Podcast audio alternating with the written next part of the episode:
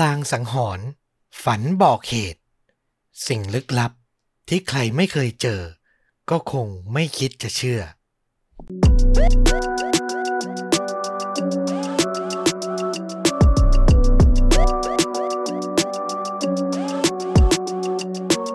สวัสดีครับ ยินดีต้อนรับเข้าสู่ The X Files รายการพอดแคสต์โดยต้อมจากช่องชนดูดะนะครับ ก็ถือเป็น episode ส่งท้ายปี ที่จะมาพูดคุยกับคุณผู้ฟังเป็นตอนสุดท้ายแล้ว ก่อนจะก้าวข้ามปีใหม่ไปด้วยกัน เมื่อต้นสัปดาห์ก็เป็นเรื่องจริงยิ่งกว่าหนัง ตอนสุดท้ายของต้อมกับฟลุกไปแล้วนะครับ วันนี้รายการเดียวของต้อม ถือว่ามาปิดท้ายปีเนาะก็นำเรื่องสั้นที่น่าสนใจฟังแล้วลุ้นระทึกเขย่าขวัญเล็กๆ เชื่อว่าน่าจะเป็นคลิปที่เปิดฟังระหว่างเดินทางไปท่องเที่ยวหรือกลับบ้านได้นะครับ สำหรับวันนี้มาในหัวข้อ ลางสังหรณ์สุดท้ายก่อนความตายมาเยือน โอ้โห ชื่อเรื่องนี่ดูลึกลับมากๆ ต้องบอกว่าผมนำเรื่องราวมาจากเว็บไซต์ Reddit ซึ่งก็เป็นเว็บไซต์ที่คนมากมาย จะมาพิมพ์เล่าเรื่องราวหลากหลายแนวเอาไว้นะครับ หรือมีปัญหาอะไรมาสอบถามกัน เคยบอกไปแล้วว่า คล้ายๆ กับพันทิปของประเทศไทย ในยุครุ่งเรืองอะเนาะ ก็จะมีคนมาตั้งกระทู้พูดคุยกันเสมอเลย Reddit เนี่ยก็เป็นอย่างนั้น ทุกวันนี้ก็ยังมีคนมาเล่าเรื่องราวต่างๆ มากมาย แล้วผมไปเจอกระทู้หัวข้อหนึ่งเขาถามหาประสบการณ์สยอง คือถามทุกคนเลยว่าคุณมีเรื่องราวที่เคยได้ยินมาแล้วฟังแล้วรู้สึกขนลุกมากที่สุดบ้างไหม ถ้ามีเล่าให้ฟังหน่อย ผมก็ไปคัดมาที่ผมอ่านแล้วรู้สึกว่า เออ มันน่าขนลุก แล้วก็มีความน่าสนใจน่าวิเคราะห์มาก ๆ เลย ก็จะมีเรื่องราวที่มันเหนือธรรมชาติมาเกี่ยวข้องบ้าง แต่ก็ไม่ได้ถึงขั้น มีผีมาหลอกแลบลิ้นปลิ้นตาอะไรขนาดนั้นนะครับ ใครที่ไม่ชอบเรื่องผีประมาณนั้น ผมว่าก็ยังพอฟังได้เนาะ มันจะเน้นในแนวทางลึกลับเป็นลางสังหรณ์ซะมากกว่า เอาล่ะไม่ให้เป็นการเสียเวลา เริ่มต้นเรื่องแรกกันเลยนะครับ เรื่องนี้มาจาก เจ้าของเรื่องที่ใช้นามแฝงว่า D Size 16 เขาบอกว่าเรื่องราวที่เขาจะถ่ายทอดเนี่ย เป็นเรื่องของคุณย่าของเขาเอง คุณย่าของเขาเนี่ยมีความฝันแปลกๆ ที่เกิดขึ้นมาทั้งชีวิตเลย เขาบอกว่าอย่างนั้นนะ คือฝันมาตั้งแต่เด็กจนโตมาเป็นวัยรุ่น จนมาถึงอายุ 40 ฝันติดต่อกันแทบจะทุกคืน เป็นฝันร้าย ในฝันเนี่ยกำลังเดินอยู่ใน ทางเดินในบ้านหลังหนึ่งที่มืดมืดมากๆ มองอะไรแทบจะไม่เห็น เดินไปเรื่อยๆ แล้วสุดทางเนี่ยมันมีทางให้เลี้ยวซ้าย แล้วพอเลี้ยวไปก็จะเจอประตูห้องบานหนึ่งตั้งอยู่ แล้วพอเธอเปิดประตูเข้าไป เธอรู้สึกว่ากำลังจะได้เห็นสิ่งที่มันเลวร้ายน่ากลัวมากๆ แต่ยังไม่ทันมองเห็นว่าไอสิ่งที่ว่านี่คืออะไรเเธอก็จะสะดุ้งตื่นขึ้นมาก่อนทุกครั้งเลย นี่คือความฝันที่เธอฝันมาตลอด จนคุณย่าของเจ้าของเรื่องเนี่ย อายุได้ประมาณ 40 กว่ากว่า เธอกับสามีก็คือคุณปู่เนาะแล้วก็ลูกๆทั้ง 3 คน ประกอบไปด้วยคุณป้า น้าสาว แล้วก็คุณพ่อของเจ้าของเรื่องนะครับ ก็คือสมาชิกในครอบครัวเนี่ยมีทั้งหมด 5 คน วางแผนจะไปท่องเที่ยวด้วยกัน แต่เป็นทริปที่เหมือน คิดช้าไปนิดนึง ไม่ได้จองโรงแรมหรือวางแผนอะไร ล่วงหน้าสักเท่าไหร่ ก็เลยต้องจองโรงแรมในนาทีสุดท้ายก่อนจะเดินทางและ ก็เลยไม่ได้ห้องติดกัน ห้องพักของครอบครัวเนี่ยก็จะแยกเลย อยู่สุดทางเดินสองฝั่งของชั้นเลยในโรงแรม ซ้ายสุดกับขวาสุด ตัวคุณพ่อและก็คุณปู่ของเจ้าของเรื่องเนี่ย อยู่สุดมุมหนึ่ง ส่วนคุณย่ากับลูกสาวอีกสองคน ก็คือคุณน้าแล้วก็คุณป้าของเจ้าของเรื่องเนี่ย ก็อยู่อีกมุมหนึ่งเลย แต่อยู่ชั้นเดียวกันยังพอเดินไปมาหากันได้ คุณพ่อของเจ้าของเรื่อง ซึ่งตอนนั้นก็ยังเป็นเด็กมากๆเลยนะ อยู่ดีๆ เขาก็สะดุ้งตื่นขึ้นมาในเวลาประมาณตีสามเด็กน้อยลืมตาขึ้นมาแล้วรู้สึกเลยว่ามันมีอะไรผิดปกติอยู่ เขาก็พยายามตะโกนออกไปในความมืด ตะโกนเรียก พ่อครับ พ่อครับ แต่ก็ไม่มีเสียงตอบรับกลับมา เด็กน้อยก็เลยพยายาม ควานหาจนเจอ โคมไฟที่อยู่หัวเตียงแล้วก็เปิดขึ้นมา จากนั้นก็ตัดสินใจตะโกนเรียกพ่อออกไปด้วยเสียงที่ดังกว่าเดิม พ่อครับ พ่อครับ เรียกอย่างไรก็ไม่มีเสียงตอบรับ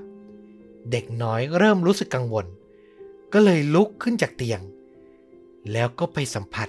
ร่างของพ่อของเขาเขย่าตัวอย่างไร พ่อก็ไม่มีทีท่าว่าจะตื่นเลยแม้แต่น้อย เด็กน้อยด้วยความหวาดกลัวก็เลยตัดสินใจเปิดประตูห้อง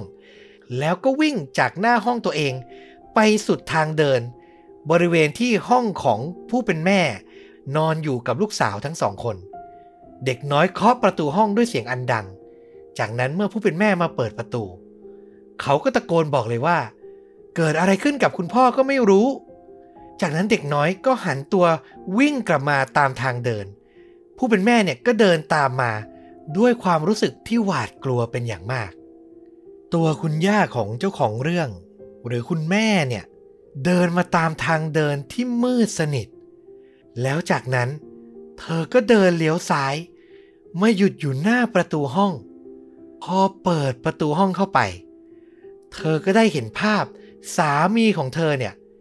นอนหมดสติอยู่บนเตียง พอไปสำรวจจับตัวดูก็พบว่า เขาเสียชีวิตแล้วครับ คือเขาอะเป็นโรคหัวใจวายเฉียบพลัน แล้วก็เสียชีวิตลงบนเตียงนอนนั่นเอง ภาพทั้งหมดจากจุดเริ่มต้นที่เธอเดินมาตามทางเดิน แล้วก็เลี้ยวซ้ายมาเปิดประตู มันคือภาพในความฝันที่เธอฝันมาตลอดชีวิต แล้ววันนี้เธอได้พบความจริงที่อยู่ตรงหน้าแล้ว มันคือภาพที่เธอหวาดกลัวมากที่สุด สามีของเธอเสียชีวิตลงไป แล้วหลังจากนั้น เธอก็ไม่เคยฝันแบบนั้นอีกเลย โอ้โห มันเหมือนเป็นลางสังหรณ์ที่เกิดขึ้นมาทั้งชีวิต เธอไม่เคยรู้เลยว่ามันจะเกิดอะไรขึ้น รู้สึกแค่เพียงหวาดกลัวแล้วก็สะดุ้งตื่นขึ้นมา จนเหตุการณ์นั้นมาเกิดตรงหน้า ผมอธิบายไม่ถูกเหมือนกันนะ ว่ามันคืออะไร ซึ่งมันน่ากลัวมาก ถ้าผมเลือกได้ ผมขอไม่ฝันอะไรแบบนี้ดีกว่า จะเกิดอะไรก็ให้มันเกิด แล้วรู้ตรงนั้น กลัวทีเดียวรู้สึกทีเดียวดีกว่าเนาะมันอธิบายไม่ได้เลยอะแต่มันเป็นอะไรที่เศร้ามากๆ แล้วก็น่ากลัวเหมือนกัน ฟังเรื่องราว ความฝันของคุณย่าคนหนึ่งไปแล้ว คราวนี้กลับกัน มาฟังอีกหนึ่งเรื่องความฝันของเด็กน้อยคนหนึ่งบ้างนะครับ นี่คือเรื่องราวเจ้าของกระทู้เนี่ยใช้ชื่อนามแฝงว่าวีมอรากาเธอเล่าว่าช่วงเวลาที่เธออายุประมาณ 6-7 ขวบเนี่ย เธอมีความฝันแปลก ๆ อย่างหนึ่ง เธอบอกว่ามันเหมือนว่ารายการทีวีเลย ภาพที่เธอเห็นในฝันเนี่ย มันเป็นเหตุการณ์หลาย ๆ เหตุการณ์ตัดสลับกันไป แต่เธออะไม่รู้จักผู้คน ที่อยู่ในภาพความฝันนั้นเลยแม้แต่น้อย แต่มีตัวละครหลักที่เธอเห็นเนี่ย เป็นผู้หญิงคนหนึ่ง ครั้งหนึ่งเธอฝันเห็นผู้หญิงคนนี้ทุบตีลูกของตัวเอง บางครั้งเธอก็เห็นผู้หญิงคนนี้ กับแฟนหนุ่ม เสพยาด้วยกัน ต้องบอกว่าตอนนั้นเจ้าของเรื่องเขาอายุ 6-7 ขวบก็ยังไม่เข้าใจว่าการเสพยาคืออะไร คือมาเข้าใจอีกทีตอนโต แล้วฝันบางครั้งอะที่โหดร้ายที่สุดคือเห็นว่าผู้หญิงคนนี้ กำลังจะเสียชีวิตด้วยโรคเอส นอนเสียชีวิตอยู่บนเตียงในโรงพยาบาล แล้วเหตุการณ์มันบานปลายไปกว่านั้น บางครั้งเจ้าของเรื่องก็ฝันถึงงานศพของผู้หญิงคนนี้เลยด้วยซ้ำแต่นั่นไม่ใช่ฝันครั้งสุดท้ายนะ งานศพของผู้หญิงคนนี้จบไปแล้ว ฝันครั้งสุดท้ายจริงๆอะมันน่ากลัวกว่านั้น คือเธอเห็นว่าแฟนหนุ่มของผู้หญิงคนนี้ที่เสียชีวิตไปอะ ที่เคยเสพยาด้วยกันเนี่ย ไปล่วงละเมิดทางเพศ ลูกสาวคนโตของผู้หญิงคนนี้ คือทุกอย่างมันดูจริงมาก แล้วมันดูน่ากลัวไปหมดเลย ในฝันครั้งสุดท้ายนั้นน่ะ เธอได้ยินเสียงผู้หญิงคนนั้นน่ะ ตะโกนบอกตัวเจ้าของเรื่องในฝันว่า บอกเธอด้วยว่าฉันขอโทษ ได้โปรดเถอะวานเนสซ่าบอกเธอที ฉันน่าจะฟังคำเตือนของลูกสาวฉัน ถึงจุดนั้นอยู่ดีๆ เจ้าของเรื่องก็สะดุ้งตื่นขึ้นมา แล้วก็หวาดกลัวเป็นอย่างมากวานเนสซ่าคือชื่อของเจ้าของเรื่องที่ฝันอยู่ โอ้โหขนลุกเนอะเหมือนผมฝันอยู่อะและผมเห็นเหตุการณ์ใด ๆ ก็ตามแล้วอยู่ดีๆ เสียงคนในฝันบอกว่า ต้อม บอกเธอให้หน่อยว่าฉันขอโทษ โอ้โห เป็นผมผมก็ขนลุกนะ สุดท้ายวานเนสซ่าเจ้าของเรื่องก็ไม่รู้จะทำอย่างไร ก็เลยตัดสินใจไปปรึกษาแม่ว่าเนี่ย หนูฝันแบบนี้ เธอเล่าเรียงลำดับทั้งหมดตั้งแต่ต้นจนจบเลย สิ่งที่เกิดขึ้นคือคุณแม่ของคุณวานเนสซ่าเจ้าของเรื่องเนี่ย อ้าปากค้างเลยครับ หลังจากตั้งสติได้ คุณแม่ก็บอกวานเนสซ่าว่า เรื่องที่วานเนสซ่าฝันทั้งหมด น่าจะเป็นความทรงจำในวัยเด็กของเธอ พอวานเนสซ่าบอกว่าเนี่ยในฝันนะ ผู้หญิงคนนั้นน่ะ กล่าวคำว่าขอโทษต่อลูกสาว โอ้โห ผู้เป็นแม่ของวานเนสซ่า แทบเสียสติเลย คือควบคุมตัวเองไม่ได้อะคือไม่น่าเชื่อว่าจะได้ยินประโยคนี้ เธอมาเฉลยให้วานเนสซ่าฟังในภายหลังว่า ภาพผู้หญิงที่วานเนสซ่าเห็นเนี่ย น่าจะเป็นคุณยายของวานเนสซ่า ที่ใช้ชีวิตแบบประมาทมากๆก็คือ พอเลิกลากับสามีไป ก็นำผู้ชายคนใหม่เข้ามาในบ้าน แต่ก็ยังคงเสพยา ยังคงทำร้ายร่างกายลูกตัวเอง แล้วสุดท้ายลูกสาวคนโต ซึ่งก็คือคุณแม่ของคุณวานเนสซ่าเจ้าของเรื่องเนี่ย ถูกล่วงละเมิดทางเพศครับ และนั่นก็เป็นสาเหตุหนึ่งที่ทำให้คุณแม่ ไม่เคยเล่าเรื่องคุณยายให้วานเนสซ่าฟังเลย คือเหมือนคุณยายอะ่ะ โชว์ทุกซีนในชีวิตให้วานเนสซ่าเห็น เพื่อให้วานเนสซ่ามาบอกคุณแม่ว่า คุณยายอะ่ะ อยากจะขอโทษกับทุกสิ่งที่ผ่านมา โอ้โห น่าขนลุกมากๆ เนาะ คือถ้าเอาตามความเชื่อจริง ๆ เลย ก็เหมือนเธอเป็นวิญญาณที่ยังวนเวียนไม่ไปไหน รอให้ลูกสาวให้อภัย ให้ลูกรู้ถึงความเสียใจที่เธอมี ก็ไม่แน่ใจเหมือนกันว่าหลังจากลูกสาว ซึ่งก็คือคุณแม่ของวานเนสซ่าเนี่ย รู้เรื่องราวทั้งหมดแล้ว วิญญาณเธอจะไปสู่สุคติหรือไม่อย่างไรนะครับ อันนี้ก็เป็นความเชื่อส่วนบุคคลเลย ใช้วิจารณญาณกันเองเนาะแต่ผมฟังแล้วผมก็สะเทือนใจอะ่ะแล้วก็คิดได้อย่างหนึ่งว่า ถ้าใครกำลังใช้ชีวิตประมาทประมาทอยู่ อย่าปล่อยให้มันสายเกินนะครับ อย่ามาเสียใจในภายหลังที่ไม่มีโอกาสจะได้เอ่ยปากขอโทษ คนที่เรารักแล้วอะเนาะเอาละฟังเรื่องน่าเศร้าไปสองเรื่องแล้ว ผมแวะมาฟังเรื่องที่มันมีความฟิลกู๊ดขึ้นมานิดนึง ผมอ่านแล้วน่ารักดี แต่มันก็ยังมีความอบอุ่นและความน่ากลัวบางอย่างอยู่เหมือนกันเนาะเจ้าของกระทู้ที่มาเล่าเรื่องนี้เขาใช้นามแฝงว่าแคสเทียลเซเวอรีนเขาเล่าว่าคุณพ่อกับคุณแม่ของเขาเนี่ย ก็ใช้ชีวิตด้วยกันมาปกติสุขมากๆ จนกระทั่งคุณแม่จากไปก่อนเสียชีวิตไป หลังจากคุณแม่เสียไปได้ 2 ปี คุณพ่อก็ตัดสินใจเริ่มชีวิตคู่ครั้งใหม่ก็คือแต่งงานใหม่ครับ โดยก่อนหน้าที่แม่เลี้ยงของเจ้าของกระทู้เนี่ยนะ จะย้ายเข้ามาอยู่ในบ้านหลังที่เธออาศัยอยู่เนี่ยเนาะก็มีการสังคายนากันยกใหญ่ เนื่องจากข้าวของในบ้านเนี่ยเยอะมาก ต้องเคลียร์นิดนึง มีคนใหม่จะมาเข้าอยู่เนาะไม่งั้นเนี่ยเดี๋ยวมันจะรกจนเกินไป แล้วในเช้าวันหนึ่งครับ ที่การทำความสะอาดและจัดข้าวของดำเนินไป ตัวเจ้าของกระทู้กับพี่เลี้ยงก็ได้เจอกับ แก้วแฟนซีสีสันสวยงาม มีโลโก้มหาวิทยาลัย ที่คุณแม่เนี่ยเคยร่ำเรียนอยู่ วางซ่อนตัวอยู่ที่บริเวณห้องทำงานชั้นสองของบ้าน ก็คือเป็นห้องทำงานเก่าของคุณแม่ของเธอนะ ตัวเจ้าของกระทู้เจอก็วางไว้อย่างนั้นยังไม่ได้ทำอะไร แต่ปรากฏว่าไม่กี่ชั่วโมงต่อมา พอคุณพ่อกลับมาจากที่ทำงาน สิ่งที่เกิดขึ้นก็คือ แก้วใบนี้อยู่ดีๆ มันมาวางอยู่ในห้องครัวชั้นล่างของบ้านครับ โดยไม่ได้มีใครอะเคลื่อนย้ายมันมาแม้แต่น้อย และที่สำคัญ แก้วใบนี้มันมาวางทับ การ์ดแต่งงานของคุณพ่ออะอยู่อะ โดยทุกคนในบ้าน confirm เลยนะว่าไม่มีใครเคลื่อนย้ายแก้วใบนี้เลย โอ้โห ไม่รู้ว่าเกิดขึ้นได้อย่างไร แต่มันก็เหมือนเป็นเรื่องเล่าขำๆอะ เล่าว่ามันเป็นแก้วอาถรรพ์ แก้วน่ากลัวอะไรประมาณนั้นนะเนาะแต่อีกมุมหนึ่งทุกคนก็เชื่อว่ามันเหมือนเป็นคำตอบรับคำยอมรับให้คุณพ่ออะเริ่มต้นใช้ชีวิตใหม่ของคุณแม่อะคือถ้ามองกันในแง่ของว่าวิญญาณอะ ก็คือเหมือนคุณแม่เคลื่อนย้ายแก้วใบนี้มาวางไว้ เหนือการเชิญ การงานแต่งงานบอกว่าเนี่ย ฉันรับรู้แล้วนะ ดูแลลูกให้ดีๆแล้วกัน ถ้าจะแต่งงานใหม่อะไรประมาณนี้ จากนั้นเหตุการณ์ในบ้านก็ไม่ได้มีอะไรแปลกๆเกิดขึ้นอีกเลยครับ จนกระทั่งข้ามปีไป แต่งงานกันไปสักพักแล้วมีวันหนึ่งคุณแม่เลี้ยงที่เข้ามาอยู่ใหม่เนี่ยทำกุญแจรถหาย แล้วใช้เวลาตามหาอยู่ในบ้านเนี่ยทุกซอกทุกมุมเลยในห้องครัวเนี่ยนานเกือบชั่วโมงอะ่ะหายังไงก็หาไม่เจอ เจ้าของกระทู้ก็บอกว่าเดินวนอยู่ตรงเคาน์เตอร์ครัวเนี่ย40-50 รอบเลย จนเหนื่อยใจและจนคุณแม่เลี้ยงคิดว่า น่าจะต้องไปทำกุญแจรถ อันใหม่แล้วแต่อยู่ดีๆ พอเธอมองไปที่บริเวณเคาน์เตอร์ครัวมุมหนึ่งครับ ปรากฏว่าเธอเห็นแก้วใบเดิมเนี่ยที่มีตรามหาวิทยาลัยเนี่ย วางอยู่ แล้วข้างๆนั้นน่ะ ก็มีกุญแจรถที่เธอหาอยู่อะวางคู่ไว้อยู่ด้วย โอ้โห คือมันอธิบายไม่ได้มากๆเลยเนาะแล้วทุกคนน่ะ ก็สรุปตรงกันเลยว่าเนี่ย ตั้งแต่วันนั้นที่แก้วใบนี้มันมาวางเหนือการ์ดแต่งงานอะ ก็ย้ายเอาไปวางไว้บนชั้นวางของแบบสูงมากๆเลย เพราะมันไม่ใช่แก้วที่จะใช้ประจำอยู่แล้ว มันเป็นแก้ววางโชว์เป็นของที่ระลึกแทนใจอยู่แล้ว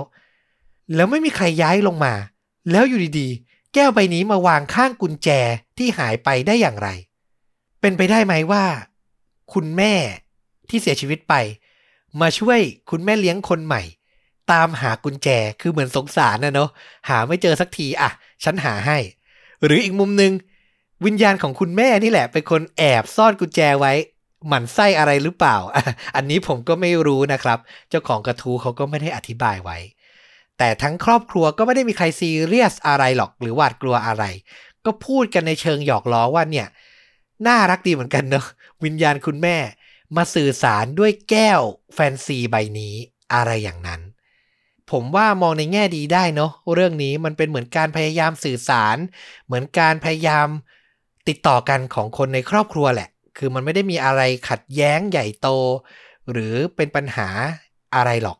ถ้าวิญญาณมีจริง คุณแม่ก็น่าจะแค่แวะมา ให้รู้ว่าเนี่ยฉันยังอยู่นะ ดูแลลูกดูแลอดีตสามีฉันดีๆนะ แค่นั้นเองนะครับ เอาล่ะ จบไป 3 เรื่องแล้ว พักฟังเรื่องที่มันเบาๆลงไปแล้ว คราวนี้ลองมาฟังเรื่องที่มันแปลกๆดูบ้าง เรื่องนี้เล่าโดยเจ้าของกระทู้ใน reddit ที่ใช้นามแฝงว่า Save Love เขาบอกว่าย้อนกลับไปเมื่อประมาณช่วงปี 1990 คุณพ่อคุณแม่ของเขาเดินทางไปสองคน ไปยังบริเวณที่เรียกกันว่า หุบเขามรณะ หรือ Death Valley นะครับ ในสหรัฐอเมริกา ผมไปค้นหาข้อมูลดูเขาบอกว่า มันเป็นทะเลทรายที่ตั้งอยู่ทางทิศตะวันตกเฉียงใต้ของประเทศ เป็นดินแดนเขตแดนระหว่างรัฐแคลิฟอร์เนียกับเนวาดา คือเป็นทะเลทรายที่กว้างใหญ่สุดลูกหูลูกตาเลย ฝนแทบไม่ตกเลย คุณพ่อคุณแม่ก็เหมือนเดินทางท่องเที่ยว ในช่วงหน้าหนาวอะเนาะพวกเขาเนี่ยออกเดินทางจากบ้านเนี่ยอาจจะช้านิดนึงทำให้ไปถึงบริเวณโรงแรมที่ตั้งใจจะเข้าพักเนี่ยในช่วงกลางคืน โอ้โหนึกภาพทะเลทรายเปลี่ยวๆมีตึกโรงแรมตั้งอยู่โดดเดี่ยว แล้วไปถึงยามค่ำคืนแล้วอะแล้วหนักกว่านั้นคือพอไปจอดสังเกตการดูจริง ๆ โรงแรมแห่งนั้นเหมือนถูกทิ้งร้างไว้ ไม่มีใครเข้าพักครับ เหมือนมันไม่ได้เปิดบริการแล้วอะต้องบอกว่าโรงแรมเนี่ยอยู่ห่างออกมาจากตัวเมืองถึงประมาณครึ่งชั่วโมง ขับรถครึ่งชั่วโมงนะ ก็เรียกว่าห่างไกลพอสมควรเลย ตอนนั้นผู้เป็นแม่และภรรยาเนี่ย ก็รู้สึกไม่ค่อยดีแล้ว คือไม่อยากลงจากรถเลยว่าอย่างนั้นเถอะ ไม่อยากสำรวจแล้วว่าเปิดอยู่ไหมพักได้หรือเปล่า แต่ผู้เป็นสามีและคุณพ่อก็อยากจะลองดูก่อนนะ่ะขับรถมาแล้ว ลองเช็คดูเผื่อเขายังเปิดอยู่ก็จะได้เข้าพักกัน ก็เลยตัดสินใจเปิดประตูออกจากรถ แล้วก็เดินลงไปดู รอบๆตึกโรงแรมครับ แล้วระหว่างที่คุณสามีเนี่ย เดินอ้อมไปดูบริเวณด้านหลังของตึกโรงแรม อยู่ดีๆ ก็มีชายลึกลับคนหนึ่งเเดินมาที่บริเวณรถยนต์ ที่คุณภรรยาเนี่ยนั่งรออยู่ เขาเอ่ยปากบอกว่า มอเตอร์ไซค์ของผมอะเสีย ผมเนี่ยต้องนำหนังสือพิมพ์อะไปส่งที่กลางเมืองย่านเดทแวลเล่เนี่ย ช่วยผมหน่อยได้ไหม คุณภรรยาก็มองดูรอบๆ พยายามมองดู แล้วก็ไม่เห็นมอเตอร์ไซค์จอดอยู่บริเวณไหนเลยครับ คือชายคนนี้อ้างว่ามอเตอร์ไซค์เขาเสีย แต่ไม่เห็นว่ามีจอดอยู่เลย แล้วนึกภาพเนอะทะเลทรายมันก็จะแบบทีโล่งๆอะ่ะ ถ้ามันมีอยู่จริงมันควรจะต้องมองเห็น แต่นี่ไม่เห็นอะไรเลยครับ ชายคนนั้นก็พยายามขอร้องต่อนะ บอกว่าได้โปรดเถอะครับ รับหนังสือพิมพ์ต่อจากผมไป แล้วนำไปส่งที่โรงแรมในเมืองให้ผมที ไม่อย่างนั้นเนี่ย ผมอาจจะตกงานได้เลยนะ คือในมือเขาอะถือตั้งหนังสือพิมพ์อยู่ตั้งหนึ่งอะหลายสิบฉบับเลย แต่อย่างที่บอกคือมันเป็นช่วงเวลาค่ำคืนอะ ตอนนี้เธอนั่งอยู่ในรถคนเดียวด้วย ก็ไม่กล้าที่จะพูดคุย ไม่กล้าที่จะเปิดประตูรถแต่อย่างใด ในที่สุดผู้เป็นสามีก็เดินกลับมาจากสำรวจโรงแรมครับ แล้วก็มาประจันหน้ากับชายปริศนาคนนี้ ชายคนนี้เห็นผู้เป็นสามีเดินมาก็รีบวิ่งเข้าไป แล้วก็มอบตั้งหนังสือพิมพ์เนี่ยใส่มือเลย แล้วก็บอกว่าได้โปรดเถอะครับนำหนังสือพิมพ์เนี้ยไปส่งที่โรงแรมในเมืองให้ผมเถอะนะ จากนั้นเขาก็เดินจากไป กลางทะเลทรายอย่างนั้นแหละ เดินไปเรื่อยๆ จนสุดท้าย ร่างของเขาก็หายไปในทะเลทรายอันอ้างว้าง แปลกมากๆ ไหนบอกมอเตอร์ไซค์เสีย แล้วไม่เอามอเตอร์ไซค์เข็นกลับไปด้วยหรืออย่างไร ในที่สุดคุณพ่อรู้แล้วว่าโรงแรมที่ตั้งใจจะมาพักเนี่ย พักไม่ได้และปิดบริการจริง ๆ ก็เลยขับรถกลับเข้าไปย่านกลางเมืองเดสวัลเล่นี่แหละ แล้วก็ไปพักที่โรงแรมที่อยู่ที่กลางเมืองนั้น ผู้เป็นพ่อก็นำตั้งหนังสือพิมพ์นี่นะ ตามความขอร้องของชายหนุ่มเลย ไปส่งให้ที่พนักงานที่อยู่ที่เคาน์เตอร์โรงแรม บอกว่าเนี่ยอะมีคนฝากมาส่ง พนักงานโรงแรมที่เป็นผู้หญิง เห็นกองหนังสือพิมพ์ก็แปลกใจ พูดกับทั้งสามีและภรรยาเนี่ยว่า โทษทีนะคะ โรงแรมอะไม่ได้จ่ายเงินรับหนังสือพิมพ์มานานมาก ๆและ คู่สามีภรรยา ฟังเช่นนั้นก็อ้าว แล้วชายคนนั้นเป็นใครอะแล้วหนังสือพิมพ์ตั้งนี้มันคืออะไร อดสงสัยไว้ไม่ได้ก็เลยตัดสินใจ เช็คดูซะหน่อย ดึงออกมาดูสักฉบับหนึ่งสิปรากฏว่ามันเป็นหนังสือพิมพ์จากปีคริสตศักราช 1954 ครับ อย่างที่เล่าไปในปีนั้นที่เกิดเรื่องมันเป็นช่วงยุค 90น่ะ1990 แล้วหนังสือพิมพ์ที่มันอายุเก่ากว่า 40-50 ปี แต่ยังคงอยู่ในสภาพใหม่เอี่ยมอะ ชายคนนั้นน่ะ เอามาจากไหนอะ คิดได้ไหมว่าเขาข้ามเวลามา เออ คือก็นึกไม่ออกเหมือนกันนะว่าคืออะไรอย่างไร แต่ก็มีหลาย ๆ คนมาคอมเมนต์บอกว่า มันเป็นมุกแกล้งคนของผู้คนที่อาศัยอยู่ในละแวกนั้นหรือเปล่า ก็เป็นไปได้เนาะถ้าเป็นอย่างนั้น แต่หนังสือพิมพ์มันสภาพใหม่มากอะ่ะ ก็ต้องเก็บทนุถนอมไว้เป็นอย่างดีเลย หรือไม่เป็นหนังสือพิมพ์ปลอม พิมพ์ปีปลอมหรือเปล่า โอ้แต่ถ้าเป็นอย่างนั้นก็จะลงทุนมากเกินไปเนาะอันนี้ก็เป็นปริศนาเป็นเรื่องที่ผมคิดว่าแปลกดี ก็เลยนำมาแชร์ให้ชาวชนดูดะได้รับฟังกันนะครับ คิดเห็นเป็นอย่างไร ลองคอมเมนต์พูดคุยกันได้นะ รออ่านอยู่เหมือนเดิมนะครับ ผ่านไปแล้ว 4 เรื่อง ปิดท้ายอีกสักเรื่องแล้วกัน ผมรู้สึกว่าเรื่องนี้ขนลุกสุดและน่ากลัวสุดเลย ในเซตนี้ที่ผมเตรียมมา เป็นเรื่องราวจากเจ้าของกระทู้ที่ใช้นามแฝงว่า Destiny's Parent เขาบอกว่าเรื่องที่กำลังจะเล่าเนี้ยคุณครูสมัยมัธยม เล่าให้เขาฟังมาอีกที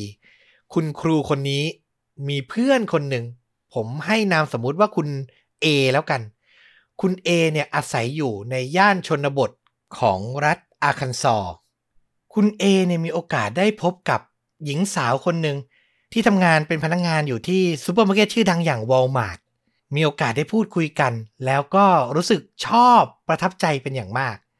เธอคนนั้นเป็นผู้หญิงที่ค่อนข้างเคร่งในศาสนา แล้วก็มีอุปนิสัยที่ดูเรียบร้อยน่ารัก คือเป็นสเปคที่คุณ A เนี่ยอยากจะใช้ชีวิตอยู่ด้วยเลย สุดท้ายเขาก็เลยตัดสินใจ แลกเปลี่ยนเบอร์โทรศัพท์กัน พูดคุยกัน จีบกันนั่นแหละ หลายคืนติดต่อกันมากๆ จนสุดท้ายก็มีโอกาสได้ออกเดท เธอก็เป็นหญิงสาวที่น่ารักพูดจาดีตลอดเวลา และในที่สุดเหมือนความสัมพันธ์ก็จะก้าวไปอีกขั้น คือผู้หญิงคนนี้ก็เชิญชวนให้คุณเอเนี่ย ไปเจอครอบครัวของเธอที่บ้าน ในคืนวันเสาร์คืนหนึ่งเธอนัดไว้เลยว่า ทุ่มครึ่งนะ คุณมาถึงที่หน้าบ้านเลย แต่มีข้อแม้อย่างเดียว คุณเอจะต้องมาให้ ตรงเวลามากๆ ห้ามเลทจากทุ่มครึ่งไปแม้แต่นาทีเดียว ถ้าคุณเอมาสาย เราจะเลิกกัน โอ้โหซีเรียสจริงจังมากๆ คุณเอฟังแล้วก็รู้สึกเหมือนกันแหละว่า เอ๊ะทำไมต้องจริงจังขนาดนั้น แต่นั่นแหละเนาะคือเขาอะชื่นชอบหลงรักไปแล้วไง ก็เลยตอบตกลง แต่ต้องบอกก่อนว่าในคืนวันเสาร์นั้นน่ะ คุณเอมีภารกิจในช่วงก่อนหน้านั้นนิดนึงก็คือเขาอะเป็นโค้ชทีมเบสบอลเยาวชน ของโรงเรียนโรงเรียนหนึ่ง ก็คือต้องคุมทีมลงแข่งขันให้จบก่อน แล้วถึงจะไปหาหญิงสาวคนนี้ที่บ้านของเธอได้ แต่คุณเอก็คิดแหละว่า โอ้โห มันแข่งกันตั้งแต่ช่วงบ่ายช่วงเย็นน่ะ แข่งกันให้ตายยังไงก็ไม่ถึงทุ่มครึ่งหรอก ยังไงเขาก็สามารถไปตรงเวลาได้ แต่ปรากฏว่าพอเกมการแข่งขันเริ่มต้นขึ้นจริง ๆ ครับ การแข่งขันมันสูสีอะคือเด็กสู้กันสนุกมาก ต้องมีการต่อเวลา แข่งกันไปมา นานผิดปกติ กว่าจะแข่งเสร็จ ก็เย็นจนจะมืดแล้ว คุณเอก็ยังมองโลกในแง่ดีนะว่า ทันแหละหน้าทันแหละหน้าน่าจะไปทัน แต่เหนือกว่าการเป็นโค้ชอะคือเขาต้องรับผิดชอบรอส่งเด็กที่เป็นนักกีฬาเนี่ยให้พ่อแม่มารับให้ครบก่อนไง เขาถึงจะไปทำอะไรอย่างอื่นได้ แล้วสิ่งที่เกิดขึ้นก็คือมีเด็กถึง 3 คนครับ ที่พ่อแม่ไม่มารับสักที ผมนึกภาพออกเลยนะ คุณเอก็คงลุกลี้ลุกลนมาก ไม่รู้จะทำอย่างไร ก็เลยตัดสินใจเอาละงั้นเด็ก 3 คนนี้เดี๋ยวเขาไปส่งที่บ้านเอง จะได้ทำเวลาได้ คุณเอก็วิ่งวนทั้งเมืองเลย ส่งเด็กคนที่หนึ่งเสร็จ ส่งเด็กคนที่สองเสร็จ ดูนาฬิกา ตายละ บ้านเด็กคนที่สามอยู่ไกลมาก ไปส่งแล้วกลับมาไม่ทันทุ่มครึ่งแน่ๆ สุดท้ายเขาก็เลยจำใจ ปล่อยเด็กคนที่สามเนี่ย ให้เดินกลับบ้านเองครับโอ้โหคือใจอะคงไม่อยากปล่อยเด็กอย่างนั้นหรอกเนอะแต่ความรักอะมันก็ต้องทุ่มเทอะเด็กน้อยก็เลยต้องเดินกลับบ้านเองไปคนหนึ่งคุณเอก็รีบขับรถกลับไปที่บ้านของตัวเอง อาบน้ำแต่งตัวเท่าที่เวลาจะเอื้ออำนวย อ้โหเดทแรกจะไปเจอครอบครัวสาวเจ้าครั้งแรกด้วยอะเนาะจะแต่งไปแบบลวกๆก็ไม่ได้ สุดท้าย เขาก็ขับรถไปที่บ้านของหญิงสาวได้ในที่สุดครับ แต่ปรากฏว่า คุณเอไปช้ากว่าที่นัดไว้ 5 นาที คือไปยืนอยู่หน้าบ้านเนี่ย เวลาหนึ่งทุ่ม35 กดออดเสร็จ มีผู้หญิงอายุ ประมาณ 40 กลางๆ มาเปิด เธอมองหน้าคุณเอแล้วก็บอกว่า คุณมาสาย ผิดจากที่ตกลงกับแคลริสไว้แคลริสเนี่ยก็คือชื่อของผู้หญิงที่คุณเอเดทอยู่เนี่ยนะ เพราะฉะนั้นคุณกลับไปซะเถอะแคลริสต้องการเลิกกับคุณ โอ้โห คือคุณเออยู่ตรงนั้นก็คงสตันเหมือนกันเนาะห้านาทีมันทำให้ความสัมพันธ์ขาดสะบั้นลงเลยเหรอ เขาก็กลับมาบ้านด้วยอารมณ์แบบ งงมากๆ คือไม่เข้าใจอะว่านี่มันคือความผิดใหญ่ขนาดนั้นเลยเหรอ เวลาก็ผ่านไปสองสาวัน ในที่สุดคุณเอก็ได้เห็นข่าวข่าวหนึ่งจากช่องทีวีท้องถิ่นครับ เป็นรายงานข่าวบอกว่า จับกลุ่มคนร้ายลักพาตัวเด็กได้ แล้วภาพในข่าวอะ เป็นภาพของบ้านของแคลริสอะผู้หญิงที่คุณเอกำลังเดทอยู่ ภาพข่าวเนี่ยเห็นเลยว่าหญิงสาววัยกลางคนอายุ 40 กว่าๆที่เปิดประตูต้อนรับคุณเออะถูกตำรวจนำกุญแจมือมาสวมไว้ เดินออกมาจากบ้าน แล้วด้านหลังของเธอคนนั้นก็คือแคลริสเดินตามออกมาติดๆคือสองคนนี้เป็นคนร้าย ในคดีลักพาตัวเด็ก อย่างที่บอกไปคือเมืองนั้นมันเป็นเมืองชนบทที่อยู่ห่างไกลมากๆ คุณเอคิดเลยว่า เดี๋ยวไม่นานตำรวจต้องมาหาเขาแน่ๆ เพราะเขาอะเพิ่งเดทพุ่งพาหญิงสาวคนนั้นน่ะ ไปเที่ยวมาหยกๆแล้วก็จริงครับเจ้าหน้าที่ตำรวจมาหาคุณเอที่บ้าน มาสอบถามว่าเขาอะรู้จักผู้หญิงคนนี้มานานไหมมีอะไรสัมพันธ์ลึกซึ้งแค่ไหน คือคุณเออะตกกระไดพลอยโจรเป็นผู้ต้องสงสัยไปนั่นแหละ แต่เขาก็พยายามปฏิเสธนะว่าเพิ่งพูดคุยกันได้ไม่นานตำรวจสอบถามแล้วก็เชื่อแหละ ว่าไม่ได้มีสายสัมพันธ์อะไรลึกซึ้ง คือคุณเอไม่น่าจะเป็นหนึ่งในแก๊งคนร้ายด้วย แล้วช่วงนาทีสุดท้ายก่อนที่ตำรวจจะออกจากบ้านคุณเอ คือตำรวจก็อ้ำอ้ำอึ้งอึ้งแหละ ไม่อยากจะบอก คือเรื่องราวของคนร้ายที่อยู่ระหว่างการสืบสวนมันก็ต้องเป็นความลับอะเนาะ แต่เหมือนเขาสงสารคุณเออะอยากให้คุณเอรู้ความจริงว่าเกิดอะไรขึ้น จะได้เข้าใจเรื่องที่เกิดขึ้นทั้งหมด ตำรวจก็เลยแอบเล่าให้คุณเอฟังว่า จริง ๆ แล้วบ้านหลังนั้นน่ะ ผู้หญิงสองคนนั้นน่ะ มีความเชื่อในเรื่องการบูชายันมนุษย์ครับ คือในบ้านน่ะ เจอชิ้นส่วนอวัยวะของเด็ก ตกกระจายอยู่หลายชิ้นกำแพงบ้านก็เปลอะเปื้อนไปด้วยเลือดเต็มไปหมดเลย แล้วที่สำคัญมันมีไหที่เก็บชิ้นส่วนหัวใจอะ่ะ แล้วก็มีชื่อเขียนกำกับไว้ด้วย คือบอกเลยว่าเป็นชิ้นส่วนหัวใจจากเด็กคนไหนอะ่ะ โอ้โห น่าขนลุกมาก แล้วที่มันพีคที่มันน่ากลัวที่สุดก็คือ มันมีไหเปล่าใบหนึ่งตั้งอยู่ แล้วก็มีชื่อของคุณเออะเขียนกำกับเอาไว้ บทสรุปก็คือ ผู้หญิงคนนั้นน่ะ แคลริสอะ ตั้งใจจะเชิญคุณเอไปที่บ้าน ในเวลาหนึ่งทุ่มครึ่ง เพื่อจะให้เขาเป็นเหยื่อคนหนึ่ง ในการถูกบูชายัน พอคุณเอไปสาย 5 นาที พิธีก็เลยไม่ศักดิ์สิทธิ์ไม่สามารถทำได้อีกต่อไปพูดง่ายๆ คือถ้าคุณเอไปตรงเวลา ไม่รู้เลยครับว่าอะไรจะเกิดขึ้นกับตัวเขาขนลุกเนาะคือวันนั้นการแข่งขันเบสบอลของเด็กๆ การขับรถไปส่งเด็กๆจนถึงบ้าน มันช่วยชีวิตคุณเอไว้เลยอะ อย่างที่บอกนะว่านี่มันคือเขตชนบทของรัฐอาคันซอซึ่งยังมีความเชื่ออะไรที่มันผิดแผกแตกต่างจากคนที่อยู่ในเมืองค่อนข้างมาก เนี่ยมันคือความเชื่อที่น่ากลัวมากๆ แล้วทั้งสองคนน่ะทำสำเร็จไปแล้วหลายครั้ง แต่ยังโชคดีอยู่ที่คุณเอไม่ได้ตกเป็นเหยื่อไปด้วยนะครับ โอ้โห